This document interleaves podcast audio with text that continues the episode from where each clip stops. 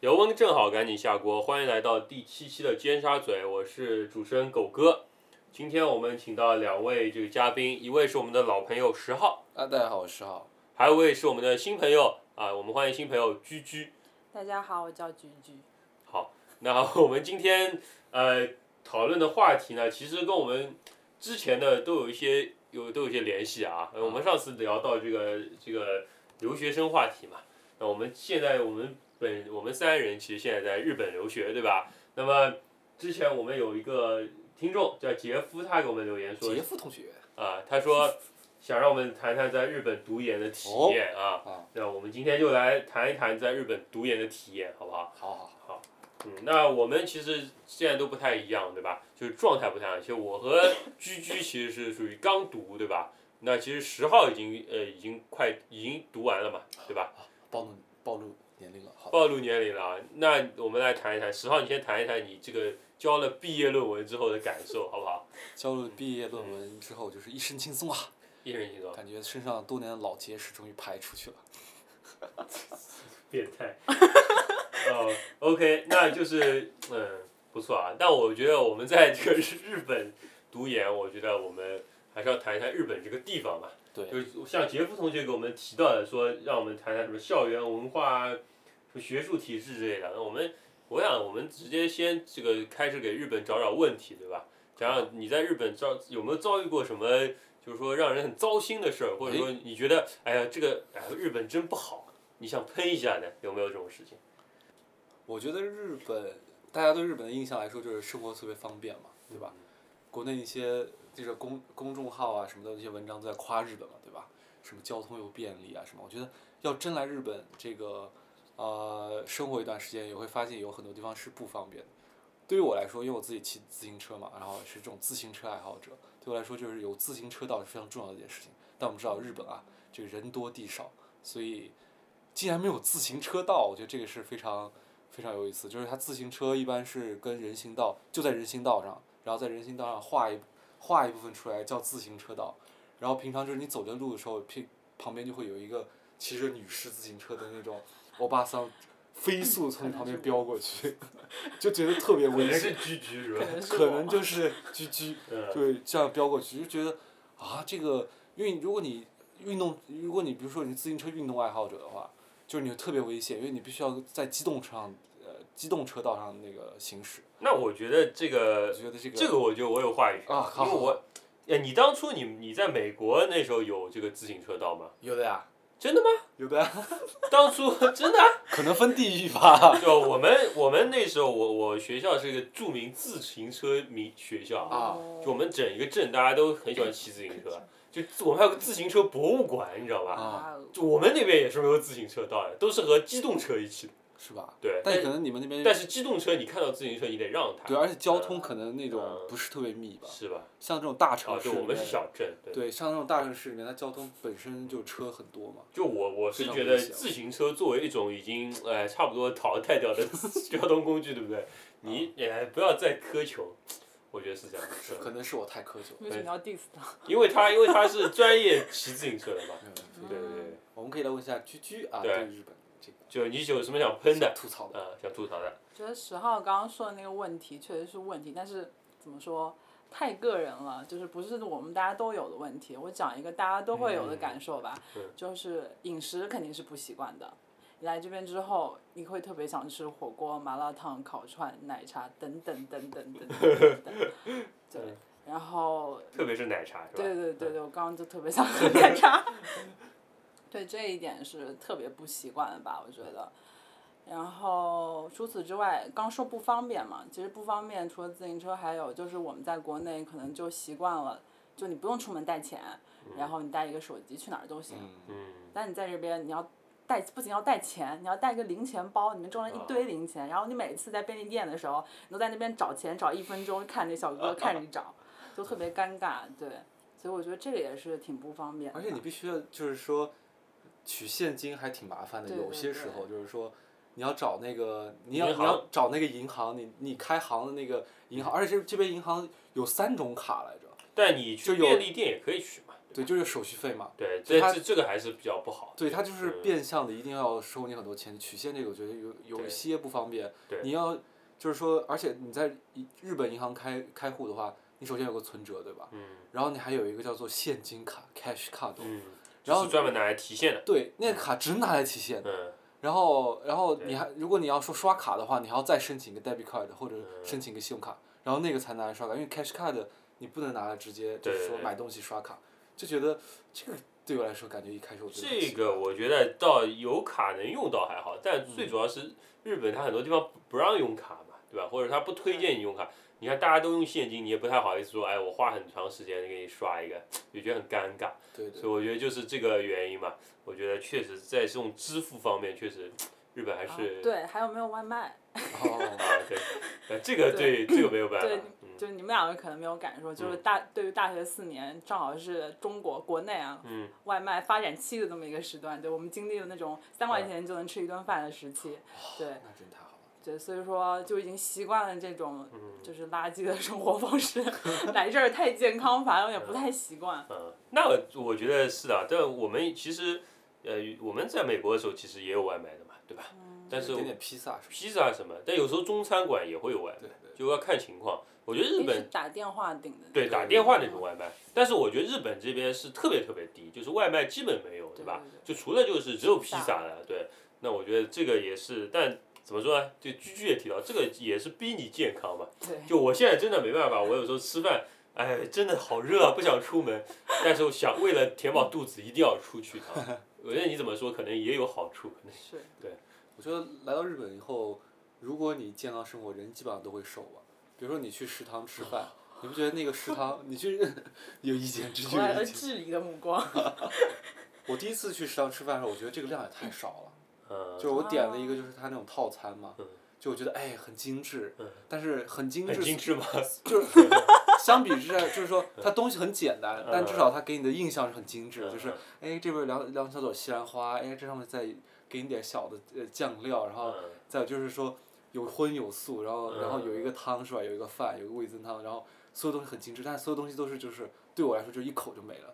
那个小碗饭其实就是说，就是一口的饭，但是我们分多少口把它吃完。就是我觉得这种对我来说，而且来到日本后特别想吃肉，你不觉得吗？嗯，对，是是。它这肉就是说，你要想吃肉的话，就是那种切切，要不然就炸的，要不然就切到薄到不能再薄的那种肉，然后就是叉烧叫。对，我就想，或者我就或者说你比如说吃去吉野家什么吃个牛冬吧，那个肉也是就是那种薄薄的肉，就想想大快朵颐，然后只能跑去吃西餐，就是要。或者你去吃烤肉嘛。吃烤肉，对，要不然就是吃一个那种自助餐那种就是变态的吃烤肉。然后吃一顿就花很多钱。对，吃一顿花很多钱。所以这种不是经常能吃的到，对，要不然就是。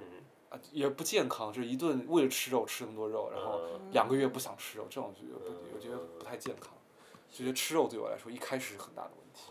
居居呢？你对这种情，你也你刚刚说到你特别想吃这种麻辣烫啊什么，对吧？这种肯定是吃不到的，对吧？可以吃到。可以吃，哎，可以吃到是，可以吃到，哎，有吗？就很贵啊，就很贵啊。对，我们上次有吃过一一顿火锅嘛，对，这个也还是蛮贵的啊，相比起来，对吧？就是跟跟国内海某捞价格差不多，但是不是那个级别，那肯定还差差了一些，对吧？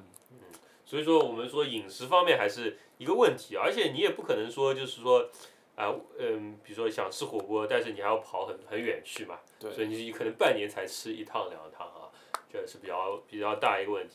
那饮食方面，我觉得还有一个呃地方。是不太好的，是因为我们这儿有很多这个这个中国料理嘛，哦、对吧？我吃过的，但我觉得还是快餐为主嘛，就是说你去点个菜什么的，又感感觉有点贵，就在整个整体价格上，我觉得日本的消费水平还是比较高的。确实，对比起居居说什么三块钱能吃一顿外卖，我我觉得现在已经吃不到了。现在也不，现在应该也没有。那个时候刚好是在掐价的时候。啊，对，那现在就比起来，还是日本肯定是生活更贵一些嘛。对，比如说你去中餐馆吃一顿，吃一顿那种典型的那种定食是吧？套餐。那那个还稍微便宜一点。差不多七八百吧，是吧？一般就是。那这个还可以。七八百日元的话，合人民币大概三四十。三四十。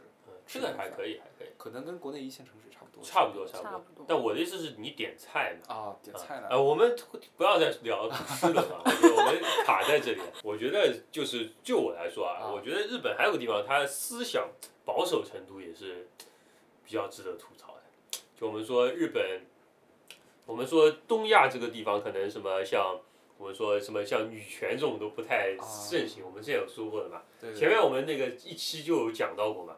就像日本这种问题也是很大，好像就是日本对女性也比较刻板这个想法。然后比如说你看一个他电视节目里面，他一定要配一个那个角西安娜，就是这个女子播音员，就非常漂亮，对，非常漂亮，只负责漂亮。然后就是说一个就是过场的话，比如说比如说狗哥当主持人，狗哥是这个女子播音员，狗哥说啊大家好，今天节目开始了，然后。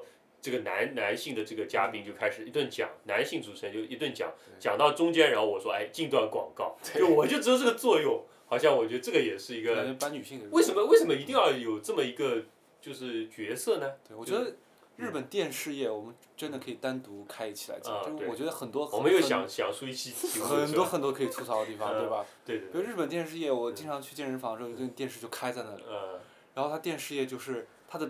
平平常白天的电视节目，你真的是你根本想象不到的。就是、我看过，就是他告诉你、嗯、夏天到了，然后我们要去买什么，然后找了一个人，嗯、那个人是无印良品的忠实粉丝，嗯、去过全球各种地方无印良品商店买过无印良品所有商品，嗯、然后他就来跟大家。这不是广告吗？对，节目啊，他是节目，嗯、他就来，然后有一些。你说的漂亮的这个酒席安娜，嗯、然后有些主持人，然后再配一点那个他们的那种谐星，嗯、然后在一起大家去，他们就这个节目就是去无印良品一家商店，然后跟大家展示说这个季节排名的前十你要买的东西，嗯、然后我就看我旁边那些在那个跑步机上运动那些老大妈，嗯、他们就哇盯着那个电视，我就觉得，嗯、而且我看了之后我都想买了，就是那个节目看了之后我觉得，哎，这两天啊天气那么热，嗯、我是不是要去买点这个遮阳帽啊又防水？就把你讲的，嗯、对，我但我我就觉得这个东西对我来，所以你在吐槽消费主义嘛。对，就是我就想、嗯、这种带有批判的眼神来，这种眼光来看的话，我觉得挺就是挺可怕，就是这种不停的是是吧？工作，工作完了以后你就看电视，看电视然后就买东西，买电视然后就工作，然后就是这种。但是其实、啊、对白天我觉得主要是给主妇看的，啊、不是给工作人看的，是给主妇看的，对，就是给那些和你一起跑步的大妈们看的，对对，和你，所以他们他们其实。我知道日本很多女性，她好像是做管家以前的嘛，对，对，所以说她职责就是要去买东西。其实他们过得挺爽的，就是他们的主妇并不是我们所想象的那样，就贤妻良母。对，其实他们有很多自己的时间。之前有一个人好像有，就是说有有一个人分享过这个观点，就是说，嗯、你不要觉得说，比如说日本女性在职场上是不利的，嗯、或者在职场上被排斥，但也有这么一个看法，就是说这些女性她可以。放弃他职场上的那种生活，然后反而换来一些所谓的利益吧。对对对，就比如说换来换来这种白天的时间，就是、嗯、就是另外一种生活方式。我觉得这可能跟个人选择有关系，是吧？就是你跟国内对比的话，就是从法律上来讲，他们如果说他们虽然是主妇，他们没有收入嘛，嗯、但他们结婚之后，他们丈夫的钱他们是可以分到一半的。但你在国内就不可以，国内结婚之后分到一半，哦、离婚之后，离婚之后他是可以分到一半的财产的，嗯、就是因为他虽然说没有工作，但是他给家里做了贡献，对对对，所以这也是他的财产的一部分。对。但是如果是在国内的话，据我所知，好像如果离婚的话，是丈夫的财产是分不到的，嗯、所以相对来说，他们在这方面其实是受到保障的。他们作为主妇的话，嗯、比起说主内，更像就是一个职业。但反过来看，就是说整个社会的制度就是要把女人拴在家里，有没有这种感觉？对，你就如果你从这个角度来说是这样，但是就说如果全世界都是就是还是一个女性主内的风潮的话，就日本这种保障性至少对对女性保障好一点，但是就是说你还是要给她更多选择嘛。我不知道日本女性在职场上是怎么样，不知道有没有压力啊什么。近期比如说一些呃招聘季嘛，近期招聘季会看到很多日本企业，他们打的主。就就就是宣传都是说，就是，九岁什么卡斯亚库就是女性比较活跃活能活跃的这样的职场，劳动力不够，啊、男性劳动力不够，嗯、所以才会想说，比如说要用外国人，嗯、用女性这样来补充他的劳动力。啊、其实他并他的出发点并不是说我要给女性更多机会，啊、而是说我需要你。就是、就需要人了。虽然我觉得你不咋地吧，嗯、但是我只能要你了，就大概是这种感觉。啊、这种感觉。哦，这样子感觉。对，之前好像安倍还是哪哪哪位曾经出过这种什么“Josei Katsuyaku” 这样的一个计划，啊、真的有明确计划的，说让、嗯、让 Josei 就是加入这种劳动大军里面。但就是说，他出军初衷不是说要解放这个性别了，是，我觉得并不是，就是想要劳动力， 对, 对吧？想要劳动力。那、嗯、我觉得这个很好，因为我们也可以当劳动力，我们外国人也可以当劳动力，对吧？看到了希望，看到了一个机会，对吧？啊，我觉得挺好，但是。我觉得其实哎，当然我们也不算纯外国人，嗯哎、我们算中国人是吧、啊？对，中国人和外人，日本人说外人就是欧美人、啊、对, 对吧？白人才叫外人，我们是中国人。对我我对我那说回这个嘛，我们刚才说到，主要讲的是一个觉得日本就是在性别上，他可能还是有一些保守的地方啊，你也不能说。也不是说歧视吧，因为很多东西都是这个有历史原因的嘛，对吧？对，但是我觉得就是起码来说，比如说作为一个男性，我可能我也想当家庭主妇，你可能要给我这么一个机会，也要保障我们的权益，对不对？呃，挺好的。嗯，然后还有我们之前谈 L G B T Q 那一期的时候、啊、也说过嘛，就日本这些东西其实明面上他不说的。明面上是不说的。对，那我们之前好像说，比如说呃。比如说，就说我们这个这个业吧，我们现在是相当于说是在搞学术嘛。那我们学术界感觉，全世界学术界其实啊，这种 gay 啊、les 啊这种活跃非常活跃嘛。是。但是日本学术界，你竟然就感觉不到好像哪里有 gay 啊。对，都是些老头子。这，但我觉得就是他们很很有可能就是 gay，、啊、就是不敢出柜嘛。哦。我觉得可能有这个原因。有原因、啊。你们怎么觉得？我觉得你说社会保守的话。我能想到就是说，比如说在大学这个里面吧，就是它的制度很保守，嗯，就是这个哪个老师是不是 gay 这个我就不知道了，嗯、但你要说你要说比较保守的话，我觉得它制度比较保守吧。我觉得最不可就是让我特别惊讶的一个事情就是说，这个大学居然还那么依靠就是纸张，嗯、或者说 paper based 就是纸张呃为基础的这些文件。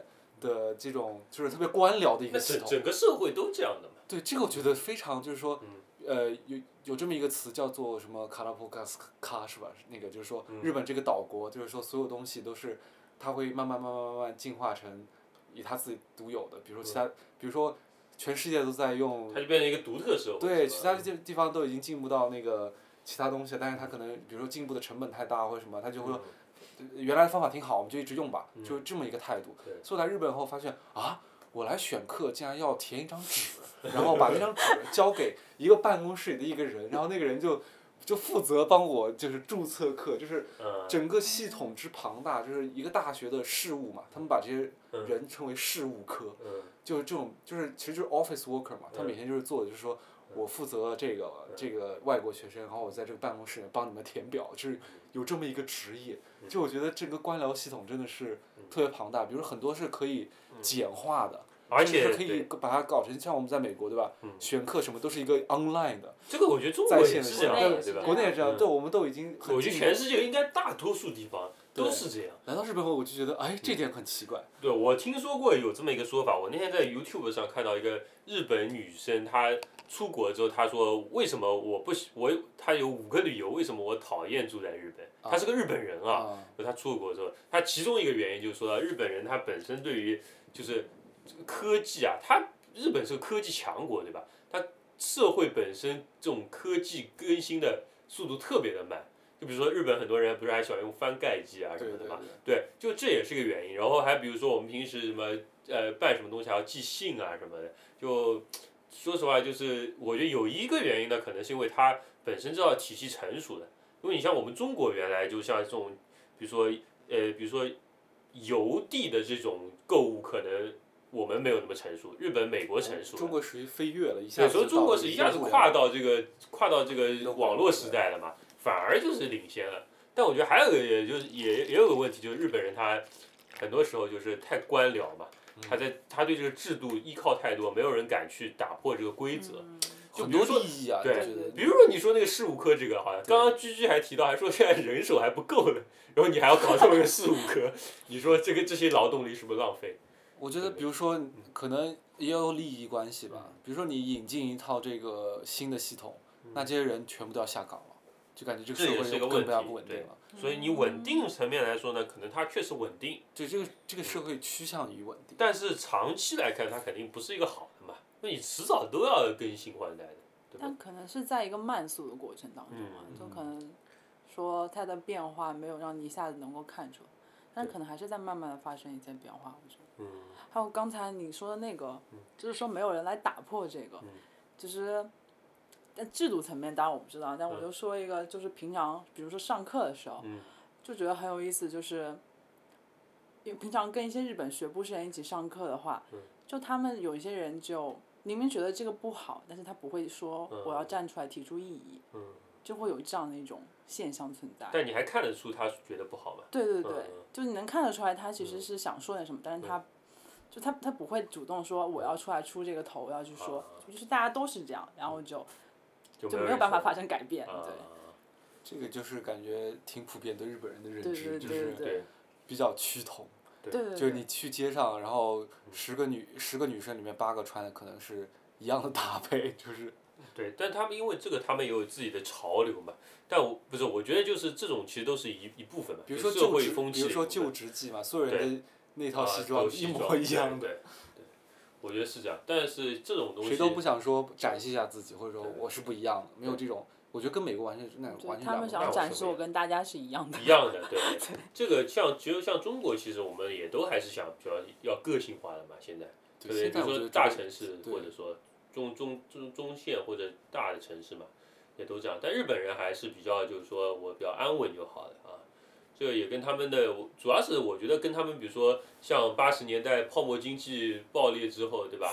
大家也没有钱了，我觉得也很多原因嘛，对吧？就是跟历史也要结合来看。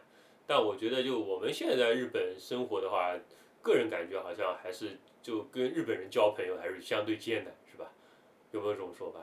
对，我觉得也分嘛，嗯，就是说跟日本，在日本出生、日本成长一辈子可能没出过国的日本人，那比较艰难。嗯。嗯，就这些日本人，他真的是有些时候他不知道怎么跟外国人交流，嗯、他就算想跟你交流，他也不知道怎么跟外国人交流。嗯、但是有很多日本人，他就是说，比如说归国子女啊，嗯、或者在美国留过学、啊，那他也是日本人，他也是日本人，但是他这些人他就有一部分日本人是非常那个活跃的，嗯、他想去跟外国人交流的，然后也知道怎么跟外国人交流。我觉得跟这一部分日本人做朋友，我觉得应该还是挺好，挺有意思。嗯，居居，你有日本朋友吗？我觉得。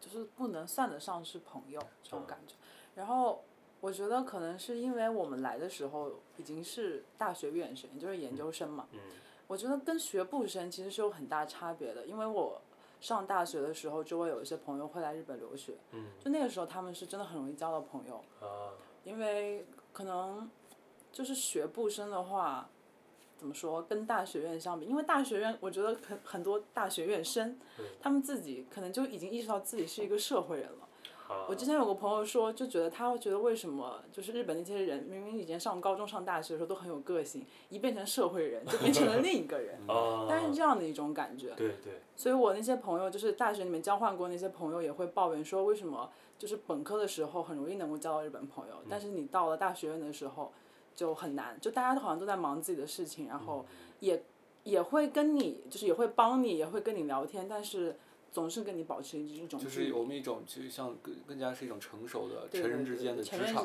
职场的这种一个这种交流。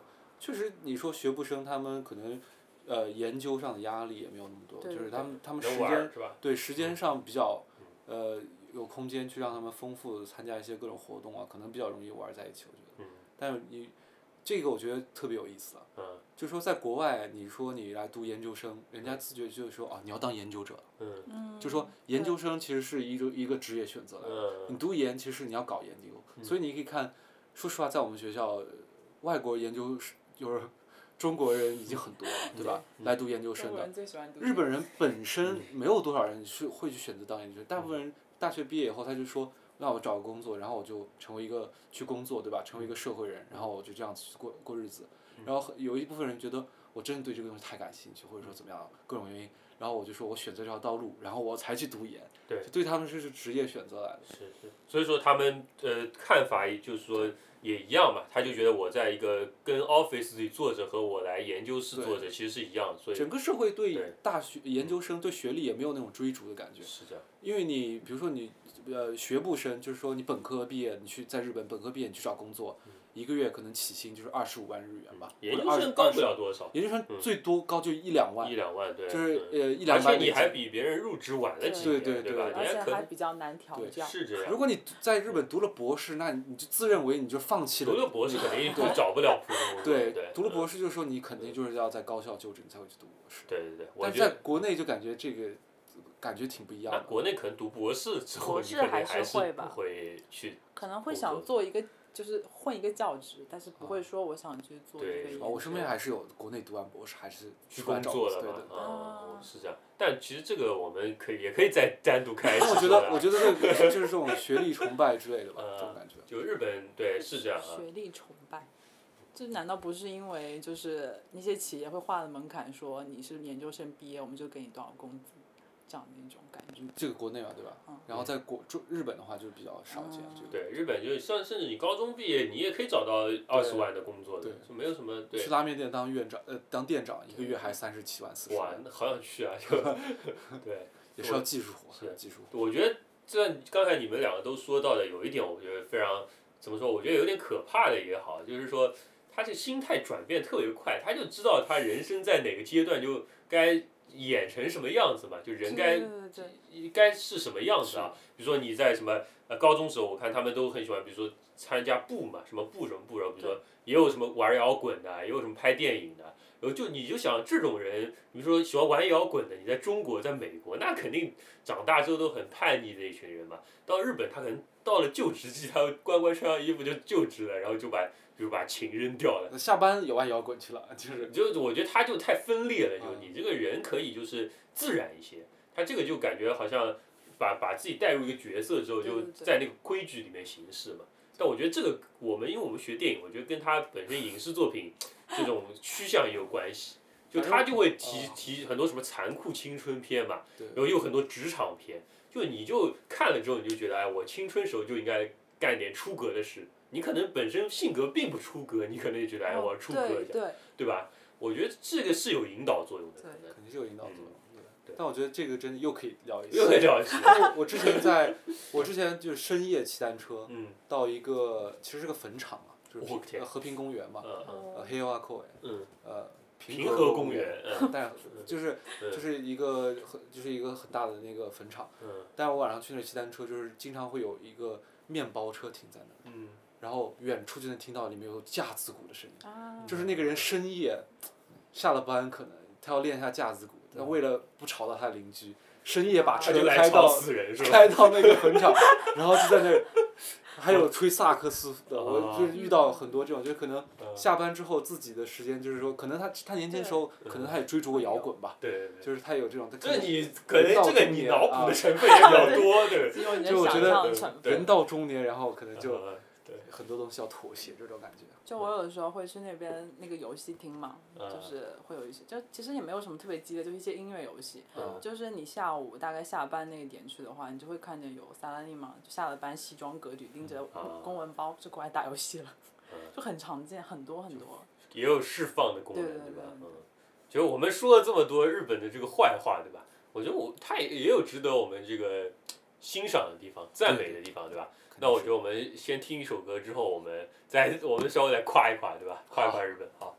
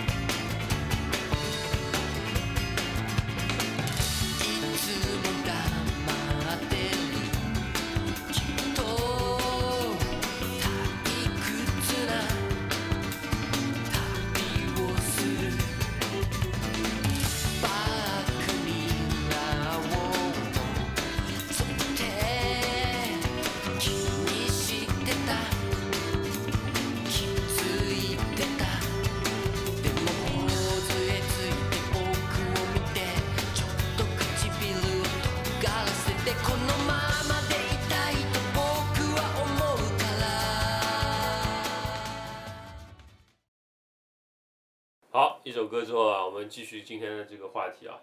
我们刚才吐槽了很多日本的这个，我们感觉不太好的地方，对吧？或者说很迂腐的地方，对吧？但是我们现在也要，对吧？就是人住屋檐下，不得不低头，对吧？我们要夸一下别人，好吧？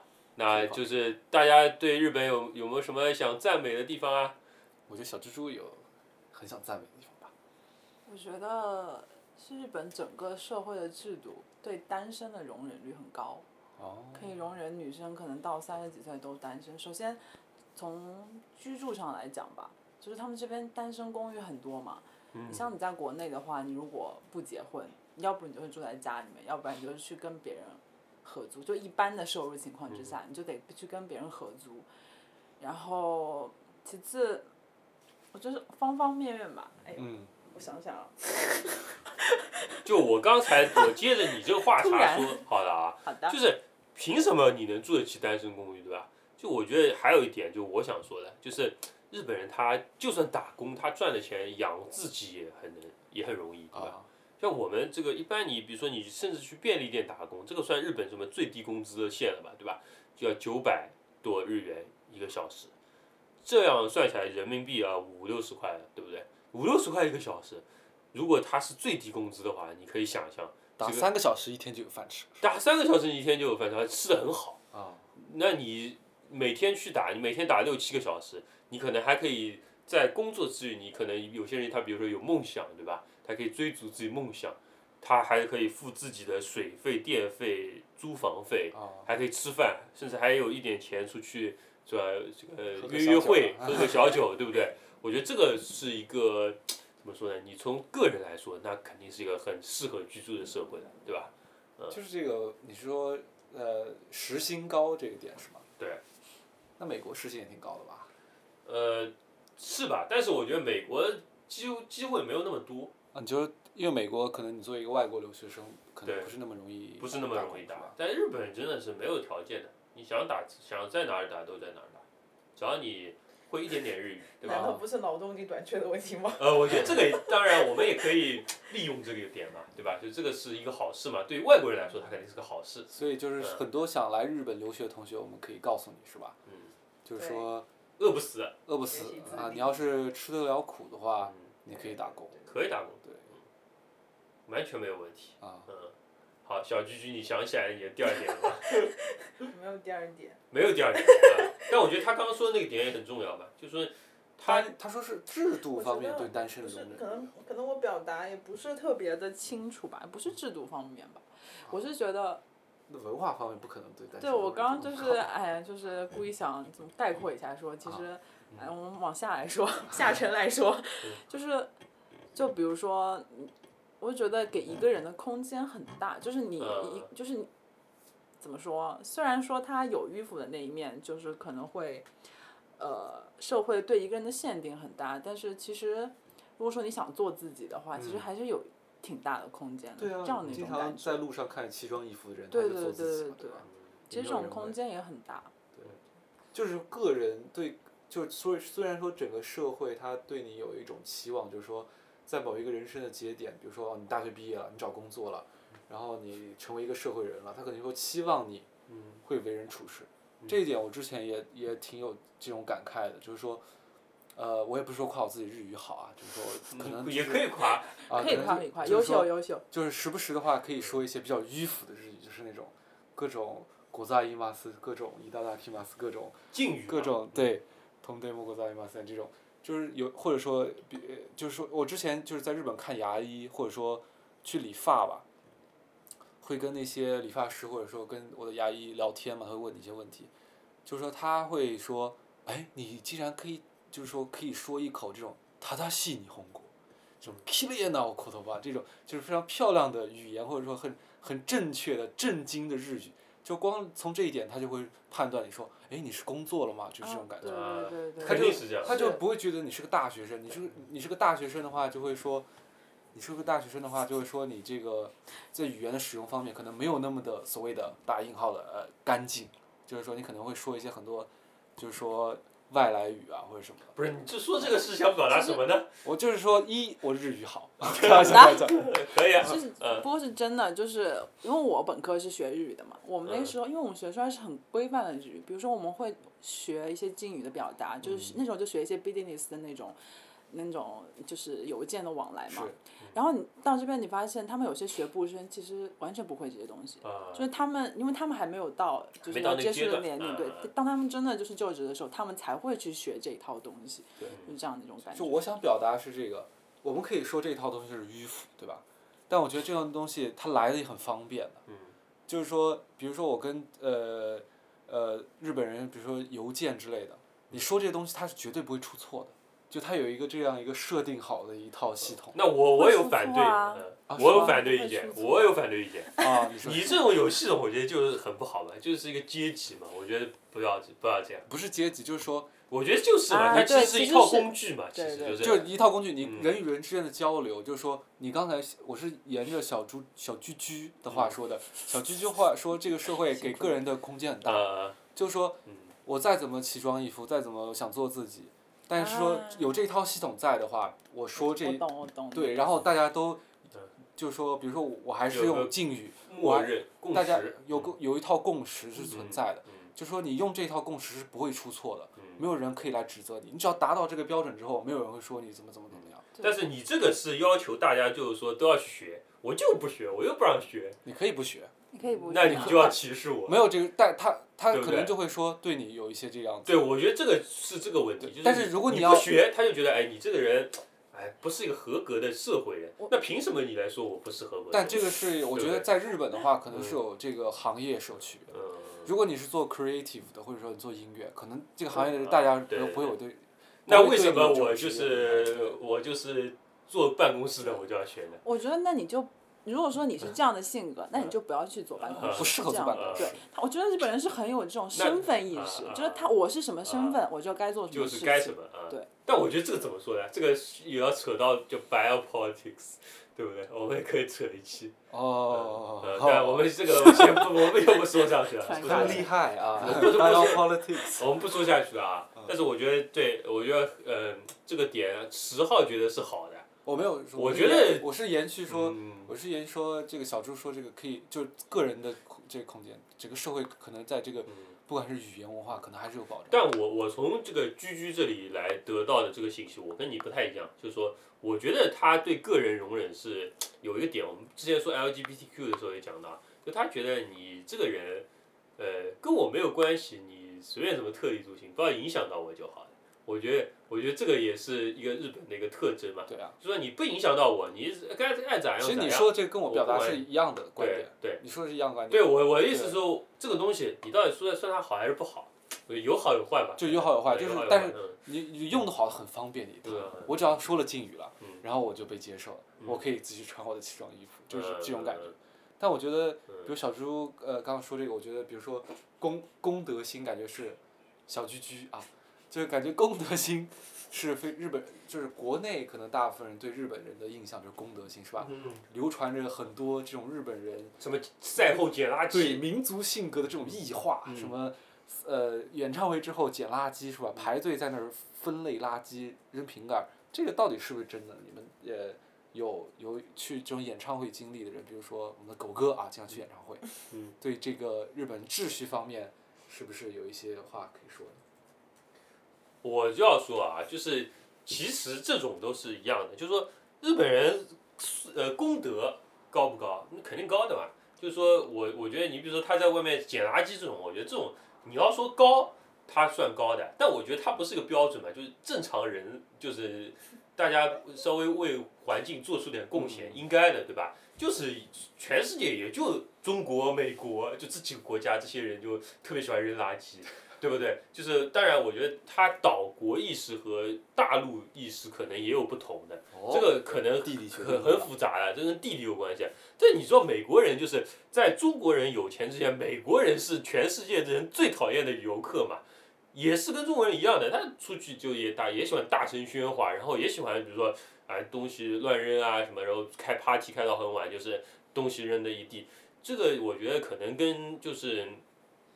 我也不知道，就是因为他都是在一个竞争什么，中国不管怎么样，它也是在竞争这个全球领袖的这个道路上的嘛。对，所以我觉得它可能跟这个意识有关。但日本人他就是这个功德来说，我觉得没有什么可挑剔的。但是你要说可以夸是吧？我觉得不是可以夸，就我觉得这个是正常的。你作为一个个人，应该我觉得大家都要学习嘛，对吧？是。但是你也不能要求说一个国家去学习，因为国家本身就是一个虚的一个东西，就还是要落实到个人去做，对吧？但是我说，呃，日本像什么演唱会，你比如说听那种大的演唱会，那肯定大家都是很干净，对吧？很遵守。那你要说听一些小的 live house 啊，听一些什么独立音乐，那出去大家也都是哎抽抽烟，烟头地上扔一扔的就好了，就也都这样的，对吧？对，虽然我我当然我要说我不抽烟啊，我已经戒烟了啊，呃，然后嗯好嗯嗯，然后我声声明一下，不知道是说给谁听，我声明一下啊，我向某些听众声明一下 ，OK， 然后好，那我就说到这里。嗯、我觉得还其他对我来说，日本最可以夸的，当然你可以说。每个民主国家都会有这些，可以都可以夸。嗯。我觉得对我来说，日本很好的一个地方就是公民社会嘛。嗯。我觉得这个可能在前几期也强调过很多次了，就是说有市民团体很多嘛，嗯、就各种各样的。有工会啊这种的。对各种各样的市民团体，就是说很丰富，让大家觉得说，哎，这是我的城市，我来参与建、嗯、推进建造，就是这样。我觉得这种气氛是很很这种气氛是很很羡慕的。嗯、就比如说之前。呃，名古屋州有一个叫做义义工市啊，七诺米啊，就他自己，比如说会说，哎，我们来想推进我们这个城市，是吧？然后大家知道我们这个地方的好东西，我们就来办一个啤酒节，然后都是市民团体，然后大家一起做一个很大的 party， 然后让大家来知道我们这个地方有什么东西，有什么特色。我觉得就这种市民的参与度让我觉得非常好，就是在日本，可能每一个民主国家都有这样参与度，就大家可以一起办活动，比如说。呃，一些小的什么电影节之类的啊，也是市民就自己可以办。就是有一个自治的一个一个范围嘛，就是你可以干一些自己，比如说组织一些活动也都是可以的。对对对。嗯、那我觉得这个呃对是的，但我对外国人来说呢，你能不能参与进去呢？我觉得你想参与，他们不也不是 不, 不拦你是吧？对对对。呃、你你们有没有参与过类似的活动？像你参加过啤酒节对吧？居居有没有参与过？没有哎。没有是我来日的年头还短。对，但是我们还有机会的嘛，我们以后也要去。对，听了十号的话，我们以后可以多多发掘这种活动。对，我觉得来日本就是参与一下，参与一下。对对，我觉得这个也有道理啊。呃，你要我们现在说了那么多，就大家夸了很多了，对吧？我觉得就是在日本就生活之后啊，你们刚才一开始我们就先说到日本这个食物不行。嗯、但我觉得日本食物也有可可夸之处、啊、如果有钱的话是很可以的当然你这个先把我抬到一个很尴尬的地位啊首先我又没有什么钱就是但是呢我觉得食物也有可圈可点之处、嗯、就是它还是干净健康嘛这个我觉得啊卫生这个得夸你可以吃生鸡蛋我特别喜欢、这个哦、这个真的很羡慕而且大家喜欢吃的话真的很爽 对, 对, 对, 对, 对吧对这个东西啊，我不是说针对，比如说我们知道中国它食品卫生确实有一定问题，但它可能这几年都略好了，对吗？但我我觉得日本它不是比中国，它是比全世界它可能食品卫生都非常强。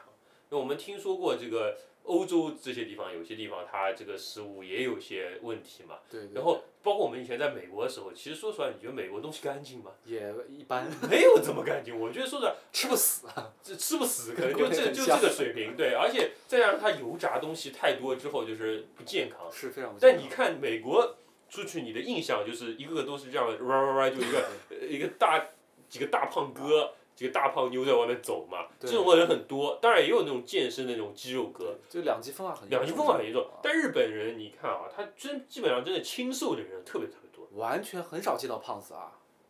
但我你也不能说基本上，就是你看他们中年人，就是因为我之前第一次来日本的时候是跟我哥一起来，我哥那个时候是刚好进入要进入三十岁，刚好要进入中年人那个时候。就是他已经有肚子了，这个我觉得就是中国男性的标准的啊，就油腻起来。对对对，然后他在街上看见那些就是一些可能不止三十岁吧，可能五六十岁甚至都有那些大叔，就是那种身材笔挺，然后完全没有小肚，他就特别感慨。就激励了你哥去健身了。对，我哥现在瘦了，对。哦、所以这也是很好的嘛，就整个社会。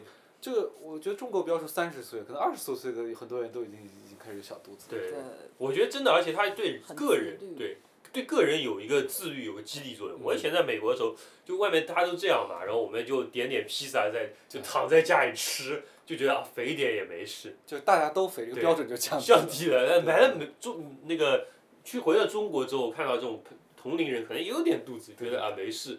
来了日本之后就感觉啊这样不行，压力啊，压力真的大。对对对，对要要锻炼一下，锻炼一下。对，起码就是不是说练得很壮的话，也要就不能说哎呀肚子点出来，那还是很难看的，对吧？我都不小心都这个土话飙出来了，肚子点出来啊。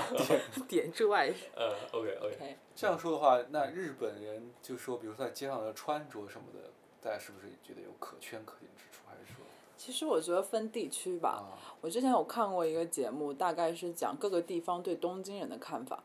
当时好像采访的是山形或者是哪个县的女孩子，她们当时就说她们那边的时尚就是黑白灰三色、啊、但是你去东京你看就是五颜六色的、嗯、然后她还说她当时在东京买了一个特别亮色的衣服，买回来之后都不敢穿、啊、所以我就觉得这种两极分化很严重，可能说你觉得东京很时尚，但是其实其他地方并不是这样的。甚至我有的时候在跟一些日本女孩子聊天，她们会说觉得中国人很偶像嘞，就很时髦、哦、真的、啊、对，真的有很好几个女孩子都跟我这么说，说觉得最近的中国女孩子很偶像嘞。女孩子啊，女孩子啊，那就对了。但是你还是觉得不可思议、啊、因为怎么说日本都是时尚大国嘛，啊、就日本人说你有说是中国人偶像嘞，你觉得是个很不可思议的事。偶像就是时尚。时髦，对对对，人家也是很时尚的意思。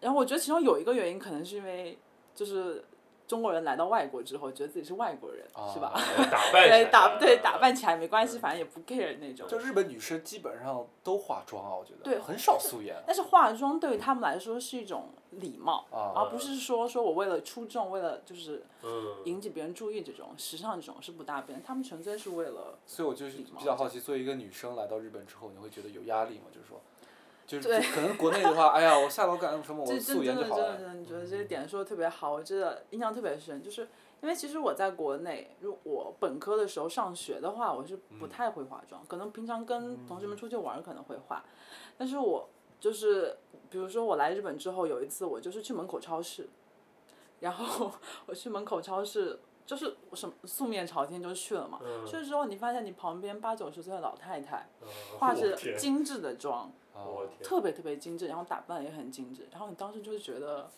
自己很惭愧，哦、真的有感觉，真的会有自己很很惭愧的感觉。哎，对。那国内女生为什么不爱化妆呢？哎，不是不爱，不是说不爱化妆。其实你觉得日本女生爱化妆吗？啊。其实我有跟凯西康沃桑，就是我们研究室的一个日本小姐姐聊过天，啊、她曾经在香港交换过一年，好像是。嗯嗯、她就说去香港之后，她觉得解放了，因为她不用每天出门化妆。嗯、所以其实她们，对她们其实有些人是，可能有些女孩子是觉得化妆很好看，嗯、但是有些女孩子可能就是还是觉得化妆是一种压力。所以就是说，还是像刚才那个话题，就是。社会会给他们一个规范，嗯、对他们其实大部分人可能还是不得不跟着规范走，嗯、就是这样的一种感觉。这样说的话，我觉得这个压力你没感受到吧？那、啊、作为一个男生，我都有感受。我觉得我压力很大，我真的也有压力。所以说穿衣服开始改变了吗？啊、没有，我真的，我觉得就是真的就是像我们在中国也好，就中国又不说，中国大家就啊穿个穿个什么人字拖就出门了，啊、对吧？就呃打赤膊的哥们儿在夏天也都是很常见的。这个 Peking bikini 啊。对，北就是卷到肚子上，露出一个大肚子，这个也挺常见的。那或者说你说我们在美国好像也就是大家哇就戴个棒球帽，穿个 T， 然后都破洞，然后就美国主要就是舒服就好，就舒服了，自己爽就好，啊、别人不要管别人的。在日本真不行，就是。太压力太大了，就是我，比如说我，特别是比如说我去个便利店，我可能就我觉得男生跟女生可能压力大小还是有点区别嘛。我作为男生，我可能我出去个便利店，我可能啊，我戴个帽子遮一下脸，我胡子也不挂，我就出门了，那就闲暇一点。但比如说我出去看场电影呢，不是我到那个市中心呢。呃、我我说、啊、那就完全不一样了，像这种这种有对对对对有洞的 T 恤我就不敢穿了，哦、我真不敢穿了，是是是，我就要穿一个稍微好一点的，就比如说衬衫什么的。我完全懂你，就是有一天、嗯、我不是在研究室嘛，嗯、就我在研究室我就觉得哎无所谓了，就不用、嗯、也不用怎么样，我就反正就是在研究室学了我，突然间我的一个日本朋友就说，哎、嗯、我来名古屋了，然后我在这个我们去我们就市中心，嗯、我们去吃顿饭吧，我下午几点到，嗯、然后我突然间就有有一种。那一瞬间我感受到是无情下的，就啊，我这个我穿着这样怎么去市中心啊？这男孩子有这种压力。有有有有。然后那一瞬间我就觉得啊，因为你知道日本男生他们不仅啊。一定会抹那个发蜡，对吧？还要修眉，对对对。不仅修眉修面，然后还要就是发蜡是 hair product 非常重要的一个东西。嗯、然后我当时我觉得，哎，我这样发蜡啥都没有，然后我就还穿成这样，我怎么去融呢？然后我就说，我就说，哦、我们不如不如换一个地方吧，就是、嗯、因为我知道他肯定会那种，就是这样也不好嘛，就是他、嗯、他想要跟我再融界面的话，说明他肯定已经是准备的是吧？嗯、非常齐全。嗯、这种时候我就觉得。压力大，突然间有一种压力，就是之前没有的压力，在中国或者美国生活是没有的压力，嗯、就感觉做自己就好，但这种会感觉有一种压力。所以我们这一段还在夸日本的是吧？对呃，又变成吐槽了，吐槽，但也可以夸人们爱美啊，对对对，爱美对爱美对，特别日本的美，我我自己比较喜欢设计嘛，嗯，我觉得你不觉得日本的所有的广告这些真的就是平面设计真的做得太好了，嗯，对，而且日本像这种化妆啊、衣服，你说潮，它也。人工感也不是那么重啊，就是感觉还是偏自然的。我觉得这个也是为什么大家喜欢吧。哎，你觉得很重吗？想想涩谷。啊，那那种可能就对，可能还有不同流派嘛。它不是还有那种 giallo 嘛，就是很黑的那种，对，那种也有的。对，我觉得怎么说呢？反正哎，时尚这个我们就不太懂了啊。但我们只能说跟着去。对，我们就被迫着跟着去。或者就是说。保持一定的这个怎么说呢，就是端庄，啊、对对对，端庄就好了啊。好，那我们这一段就聊到这儿就差不多了啊。我们最后我们等会儿这个一首歌之后，我们再来给今天这个话题总结一下，好吧？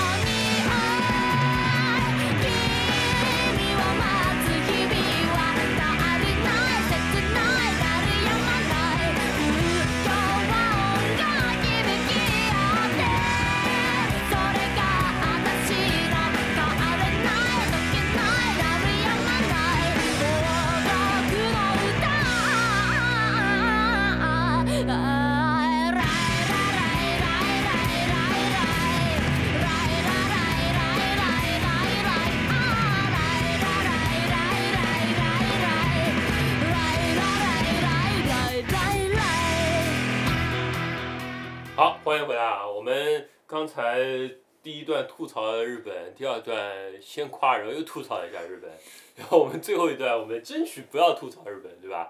我们来讨论一下，因为杰夫同学给我们写这个写这个的时候，特别指出想让我们谈谈日本学术体制啊，就毕竟我们怎么说，呃，虽然这个这个对不对？就这个修士，修士叫什么来着？修士的硕士，硕士，硕士也就是个。半半半斤八两，对不对？半吊子的一个水平，但我们也好，也可以说自己是学者，对不对？那你作为一个学者，你对日本的学术体制有没有什么想法？啊，我们从这个小居居你来说吧。小居居，你有没有什么想说的？学术体制吗？嗯。啊，好好好好官方的一个题啊！我觉得。或者说，从就从你平时日常什么上课啊这种感觉。这是学术。就学术生活吧，生活啊。OK OK，就是，但是我觉得你总不能拿我现在的课去跟我本科的时候的课比吧？啊，确实不能这么比。觉得可以这么比吗？那你觉得来日本上课，比如说授课方式啊，跟国内有区别吗？或者说之类的？授课方式啊，我觉得就国内一般是没有像 Zemi 这种，就是嗯，怎么说中文？呃、研讨研讨课，对对 对, 对、嗯，这种课就是。你可以先跟大家介绍什么叫 Zemi 的感觉。嗯、对，就是比起说老师在讲台上讲。它是让每个同学自己来，就是做 pre 做 presentation 会更多的这样的一种形式，嗯、就是它培训的是你就是表达自己观点的一种方式。我觉得这个在国内的课堂，就是最起码是我大学本科的经验来说是比较少的，嗯嗯、但是我觉得有很难可比的是，因为我大学本科是日语系的，哦、所以其实当时我们就已经有在用这些方式了，哦、会有一点就一接轨日本的。对，因为我们外语学院，就我们整个大学都是学外语的嘛，哦、所以就会比较接近 ，no， 所以就会比较接近这样的一种模式。但是我不知道别的大学是什么样，我觉得就我观察来说，我周围的一些同学，他们可能。还是那种大课，就比如说一个老师在一个大教室，嗯、然后四五十个人大家一起上课，哎、然后是听不听都无所谓，然后更没有什么发言的机会那样那种感觉会更多。啊对，啊是这样的。但如果你说，比如说你现在毕竟在人文学科嘛，对，你在做研究方面，你有没有觉得有什么压力，或者说，我不是说就是你做的内容给你的压力，就比如说老师来自的压力有没有？我觉得我没有压力。你觉得你没有呀？就就这可能也是因人而异。我觉得我的老师是一个不会给人压力的老师。啊。对，但但其实，在日本的话，呃，可能因为我们这边，因为还有因为有些欧美的学生比较多，整体的氛围来说，跟日本他们这边可能还是有点不太一样。就纯正的日本那种学术氛围还是有点不太一样的。就真正他们那种纯正日本学术氛围，其实。这种来自教授的压力也很大。首先就是自己的学术方面肯定是一点，可能要求会比较严，然后那种上下级的那种感觉可能会更加的严。其次，因为我有听一些学姐抱怨说，有某些教授会很喜欢使唤外国人，帮他做T A，帮自己改作业啊，什么等等等等之类的这种。就是比如说有什么研讨会，就会让他去做联络人啊。这种对，但有些人可能会，就是他那学姐亲口这样说的，他说觉得一开始觉得是教授器重自己，嗯、就是愿意培养自己，但其实后来发现并不是这样。嗯、谁都可以做的工作，对是吧？对对对对。然后就好事也没落到，然后是老是干这些，是吧？这种感觉。对对对，你也不好拒绝嘛。如果教授是让你帮忙，对对对你作为一个研究，呃，你作为一个硕士生嘛，对吧？嗯、一个研究生，你们也有你们的研究室，对吧？对。研究室里面会有一些小政治之类的吗？研究室其实有点像办公室，哦、有这种感觉。那就有政治了，是吧？就我我因为我是因为我们那个科是日本文化学嘛，哦、其实日本人会比较多一点，可能跟你们二位还不太一样。就就我们比较西，我们比较西化，对对对然后这个当然也可以跟大家介绍这个日本的呃一些顶尖型的国立大学，它推出这个叫做全球三十这么一个计划，其实是日本呃。呃，日本政府想要推进日本学术的国际化吧，嗯、还有日本其实不是，其实不是是吧？其实不是啊，你可以。G 三十 这个项目起初就是，其实跟劳动力也是有关系的，啊、你要从这个角度看，是有关系的。啊、因为当时这个这个计划出来的时候，嗯、就是就是好像是三，好像是三十万人留学生计划。对对。对啊、其实我觉得他的目的应该并不是说想把日本的学术。推向国际化，啊、还是说？但是它官方是这么说的啊，官方是 Kokusaika、啊。但我们我听说过，好像去年 J U J U 跟我说的，就是说现在为什么 G 三十 这个项目越来越缩水了？对对对是因为他发现外国人来读完之后，不待在日本了，就不当劳动力嘛，就像你这样嘛，你毕业了你不待日本了，所以他就不会给他拨款。嗯、然后现在原来传说。因为当时我们申请的时候，就传说 G 三十 的奖学金是很好申请，很多，因为国家给很多钱，但现在是完全相反，就没有钱了，完全没钱啊，就很少，就穷。嗯，哪些我都是我申请都是这种日本民间的私人财团，所以就这个也不一样。是是。所以你觉得，所以你们这个研究室里面不会有一些这种前辈后辈之间这种争执？就很惭愧说我不太在研究室。你不在研究室。对。嗯。嗯。你不待的一个原因也是因为氛围比较怪吗？还是？因为我觉得其实我我想说为什么要待在研究室，有些人说可能去学习，但是其实你在那边是没有办法学习的，因为随时都会有人在讲话、嗯、你在那边没有办法学习、嗯、你在那边只能去闲聊、嗯、我觉得那边是适合闲聊的地方、啊、真正学习的话可能就像比如说一个人际交交往的地方，对，但是很尴尬的是、嗯就是当你想学习的时候别人在讲话、啊、你会觉得很烦，但是当你想讲话的时候别人在学习你又不好讲话、嗯、是是是，会有一种很尴尬的情况出现，对对，可能也跟日本这种社会这种对尬聊尬聊尬的这种感觉有关嘛、嗯、对，所以我是不太喜欢待在研究室，氛围不太舒服，对吧？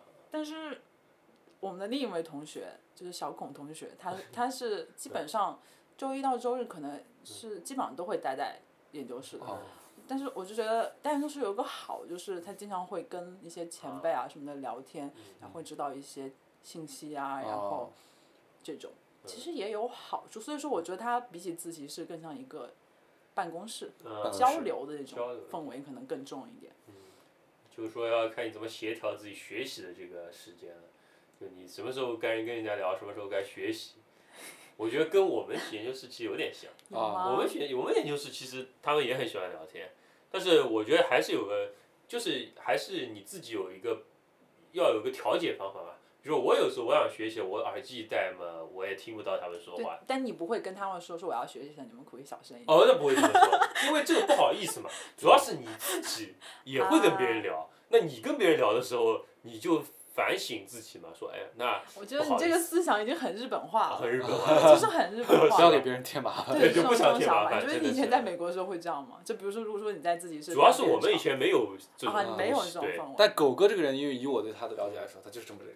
哦，添麻烦是吧？对，这样一个这个啊，所以说我本来就很日式是吧？对，我们江浙人有些思维，有些日式啊，对对对。但是我觉得其实也是嘛，就是你比如说戴个耳机能解决的事情，也确实没必要去一定要对吧？叫你们不要聊，也不是不是不是什么大事对吧？啊，但对但呃，现在我想听十号你来说一说吧，因为你毕竟你已经快毕业，快也要离，计划是要离开日本了对吧？嗯。那么你在这两年的这个学习生涯里面，你和这个JUJU对于这个日本这个学术的感受是差不多的吗？还是我觉得可以分开来讲吧。首先我因为我就读的是 G, G 三 G 三十项目、嗯，因为我觉得没有必要去读一个呃，当然不能攻击所有拿日语读研究生的人。你在说什么？对，我的意思就是说，对我个人来讲吧，因为我本科是在美国读的，所以我觉得可能。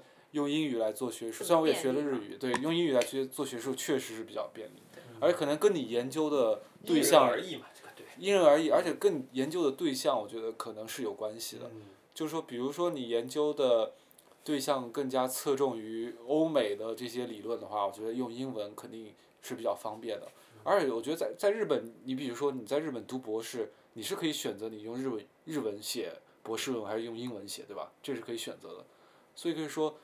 至少在现行的那个国学术国际上来说，学术来说的话，那肯定肯定还是没有哪个语言可以说挑战到英文的这个权威的，因为毕竟它英所大部分的学者都还是欧美的，他们有这个话语权。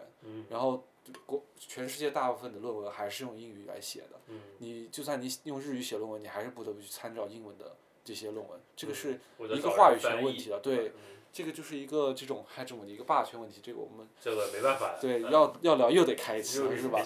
对，所以我是在这种我是在用呃在日本，但是用英文，嗯，呃读了一个硕士这么一个关系，但对我个人来说的话，我觉得很好，因为首先我自己想来日本，嗯，然后呃这想研究东西也是关于日本的，但是然后又又能拿英文读，我觉得这个也很好，所以对我来说。没有特在学术上没有特别大的那个冲击吧，就跟我本科基本上是差不多的，除了学内容上当然肯定有很多不同，但是在形式上那就是 lecture 和 zemi 嘛，就是你要么就是讲讲义是吧，要不然就是讨论课，就这两种形式。但是我觉得比较让我吃惊的是，就是说课业量确实我觉得可能比美国要少吧。我觉得是，我觉得是要少的，对，比如在美国，你选一门课的话，他可能一个星期有两节 lecture，、嗯、就两个讲义，还有一节讨论课，嗯、就这一个星，你选一门课，但是他一个星期给你排的是三节课，嗯、你这三节课是属于一门课的，就是这样排。但时间来算可能差不多，嗯、因为他一节课是九十分钟吧，美国一普遍是五十分钟。对，但是比如说我学电影的嘛，嗯、在美国我上电影课的时候，我们讲义之外还有专门的放映时间。啊，那放映时间是另外一回事。对，不会拿、嗯，但是在日本的话，因为他讲义之外。他没有其他时间了，嗯、所以他在讲义的时候，他还要来放电影。有的时候就是说，嗯、其实你讲义课上对这个对老师来说可能更难艰难一点。对，对我们也艰难，就是我们也少学了一些内容少。对、嗯，这个明明可以在其他地方放。但你换言说，就是说，像你刚才那么说，就课业量相对来说也少一些。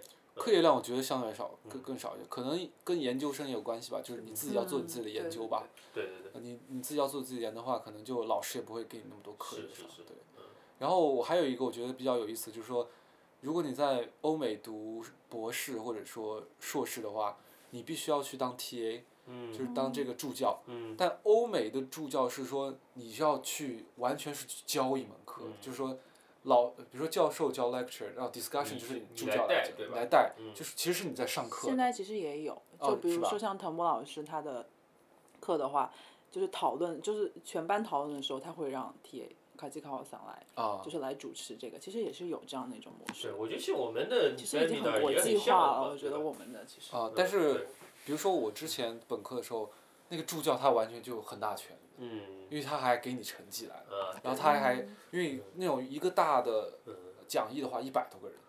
所以每个分到小的 discussion。但是也是因为你当时读本科，我不知道就是你也没美国上过大就是大学院嘛，啊、所以我觉得这个可能也有区别。毕竟没有那么多人了嘛，到时候。哦，我不是这个意思。嗯、我的意思就是说，在比如说在你美国读大学的话，嗯、你是有一个就是说让你去教课这样的。呃，有什么机会？但在日本是没有的。嗯、在日本，你读博士，你主要是做做研究。嗯、你他不不会说把你培养成一个老师。嗯、就是因为你教课是教课，研究研究啊，嗯、你是一个好的研究课。一个好的研究者不代表你会教课，我觉得这两码事。像美国为什么他那个博士周期那么长呢？因为他要让你去教课，所以在美国你可能读完博士之后，你基本上就是有你自己的 syllabus， 什么都已经好了，你直接已经可以去另外一个学生学校，你直接可以可以开始讲课了。但日本的话就是说，他还是注重培养对研究者的培养，就这个可能对于将来可能要来日本读研有这个期望的同同学听我们这期节目的时候，就是你可以了解到的一些信息，嗯、我可以告诉你就是这些。对，嗯，好的，那我觉得十号你讲的也很好，最后你要对吧，要准备离开了啊，嗯、你还能不能跟我们的这个听众来介绍一下，你之后还会不会跟我们来录节目呀？啊，我觉得。可以吧，远程的话应该远程也可以啊，那这技术难题，对对对，是也不是问题。毕竟你也是我们的创始人嘛，对不对？是，所以说你就是还是要仰仗，对吧？对，我的我觉得，如果这个节目啊，如果如果这个节目呃比较幸运能一直走下去的话，我希望啊就是这个带带带带啊，呃就是在在这个地方发扬光大下去的话，对对对，我觉得挺好。作为一个，我觉得并不是说我们要追求多大的。呃，影响力，也没有，只是说，只是说想要说，呃，有一想要说大家自发去想问题吧，就是这么一个很非常非常非常小的这么一个，我们自己对中国年轻人的期望，或者甚至对自己的期望，就是说我都想了，就是等我毕业的时候，我也希望能有这个学弟学妹能接下去的，对，这个有点久远了啊，有点久远了，对，嗯。虽然这个小小的野心吧，就是说能，对对对。能能做到那个时候还不一定，对吧？我们可以开始人才培养计划。对对对，好好好。那我觉得我们今天谈这个日本这这个学术体制啊，呃呃，十号从这个在美国读过本科的学生角度谈了一谈，居居从中国毕业生、大学毕业生的角度谈一谈，我觉得大家应该从一个比较全面的一个角度来。了解到了嘛，因为毕竟我们是个中文博客嘛，对吧？啊，对啊，就是对，所以说，虽然就是对可能对别的什么地区的朋友不太适用啊，但是对我们听众应该够了。而且我们是文科，对，对我们都是文科，所以可能对某些理科可能也完全。我可以建议以后可以邀请一些理工科的同学来听一听他们的声音。对，我觉得我们应该要邀请的，但是就理工科同学好像不怎么愿意跟我们聊啊，对，对对对，好，不过我们不说了，我们。呃，今天我觉得我们节目到这也差不多了啊。最后，我想请两位在，所以说就是说，对日本的这个期望啊，就是说，你一个要离开了，一个还留，还还要继续待。你之后呃在日本生活你想实现什么，还有就是你离开日本之后你以后还想不想对跟日本这个有交集，请大家最后再说简短的这个总结一下。好，我们请这个小居开始。什么要是在日本实现什么，就是对自己的一个生活吧，或者就是生活、呃、也不用说什么学术什么，对啊，其实我觉得我觉得我在这边可能是因为读研吧、嗯、的感觉跟我在本科就差别很大，因为可能是我之前有跟朋友聊过，呃，也可能是最后的学生生涯，也有可能是因为我本科的时候没有好好学习，我想补偿一下，所以我来这边之后就是有很强烈的说我想学习的这种欲望，我也不知道是可能是日本这个学术氛围很好，氛围很好，氛围很好，求知对求知欲都很强，我觉得这一点是很好，所以怎么说，希望自己能够把这个心态保持下去吧，对自己的一个期望。嗯，对，好，一起努力，对吧？对。好，那十号呢？我觉得就算我可能暂暂别日本吧，嗯，但我觉得可能日本还是应该会要能来还是要常来啊。嗯。日本不不管在各方面，比如说我自己比较感兴趣的方面吧，嗯，比如说设计、设计或者说一些艺术的展啊什么的，嗯，这个绝对是走在啊世界也是前沿的，我觉得、嗯、真的做得非常好。所以这些。我觉得我国内很多朋友，比如说搞设计什么，他们也经常来日本嘛，所以我觉得做一个这很近，对，做一个这个，但我我个人来说对日本社会没有什么期望嘛，我可能就是说，我跟我没关系啊，我觉得我觉得可以，就是说给一些想要来日本的同学一些一些寄语吧，就是我个人觉得说，日本这个社会呃。可能你要去挑刺的话，比如说有这样那样的问题，做一个外国人如何融入这个社会，不过我觉得这个。去哪个外？你作为一个外国中国人，去哪个社会都有这样的问题，所以我觉得这个可能不算是问题。但是作为一个社会来，作为一个生活的社会来说，我日我觉得日本是非常方便的，社会特别健全，对吧？我有的牙医有医保，然后看病什么什么这些都非常方便，对吧？食品也健康，然后生活也健康，所以我觉得你如果说对这些生活方面的期望值是这样的话，我觉得日本是一个非常呃可以尝试可以尝试来这里、嗯、这边居住一下，我觉得可能是一个非常适合适合居住的地方。而且你如果能升到学校的话，你不需要很多钱，你自己打工可以自给自足的。对，对对这个、性价比很高。对，性价比还是算比较高的啊。对啊，还有就是各位各位观众朋友们，如果有想什么想对我们说的，或者对我们这期节目有什么想法的。或者对我们以后节目有什么想法，因为我们这期就是从别的这个观众留言这儿才开始产生这个这个主题的嘛，所以说请大家踊跃的给我们微信的公众号留言啊，对，就算你想说、嗯、你们别说了闭嘴也可以、啊、也可以留言、啊、对，就是停了吧这公众号对，因为上一周没有人给我们留言啊，很伤心很伤心啊，好，希望大家踊跃留言。好，那我们谢谢今天两位嘉宾到来，我们今天最后在一首歌曲中结束我们今天的这个啊、呃、节目。好，勾芡起锅。